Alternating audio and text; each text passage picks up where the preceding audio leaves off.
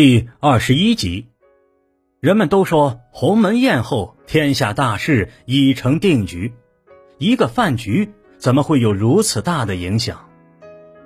秦末，陈胜吴广起义军失败后，刘邦和项羽领导的两支起义军成了反秦的主力。刘邦领兵一路向西，一路上采取收买秦将的方针。没打什么硬仗，就攻下了秦朝的都城咸阳，子婴投降，秦朝灭亡。而项羽则由南向北进攻，经过破釜沉舟的巨鹿之战，歼灭了秦军的主力，随后也进入函谷关，驻军在鸿门，位于今陕西临潼。刘邦、项羽此前曾约定，先入函谷关者称王。但项羽哪里肯让一介草民刘邦站在自己的头上？项羽的谋士范增对他说：“刘邦本是个贪财好色之徒，可他入关后对城中财物和妇女秋毫无犯，说明他是胸怀大志之人。目前你的军队四十万，而刘邦只有十万，不如咱们一鼓作气进攻刘邦。”不给他喘息的机会。项羽的叔父项伯听到这个消息，偷偷跑到刘邦军中，告诉刘邦的谋士张良，让他快跑。这是因为张良曾经对项伯有恩。张良听后，立即去见刘邦，让刘邦在项伯面前解释，自己绝对没有独占关中称王的野心。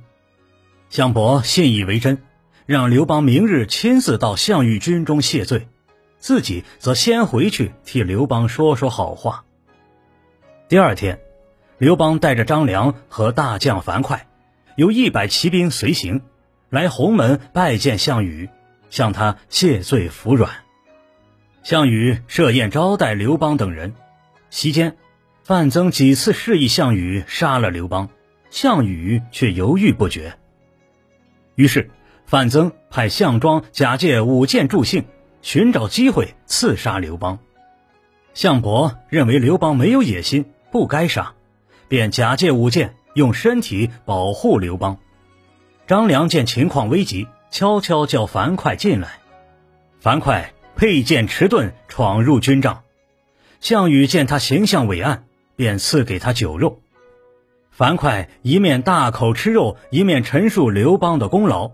还指责项羽不应企图谋杀，项羽被说得哑口无言。后来，刘邦借口要上厕所，溜出了军帐，沿着小路奔回了自己的大营。行前吩咐张良替自己辞行。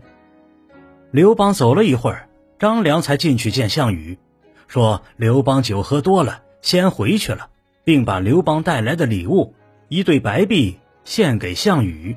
一对玉杯送给范增，项羽笑纳了白璧，而范增却拔剑劈碎了玉杯，说道：“夺走项王天下的一定是刘邦，我们这些人就要被他俘虏了。”范增估计的没错，鸿门宴之后，刘邦军力逐渐壮大，最终垓下一战，战胜项羽，一举夺得了天下。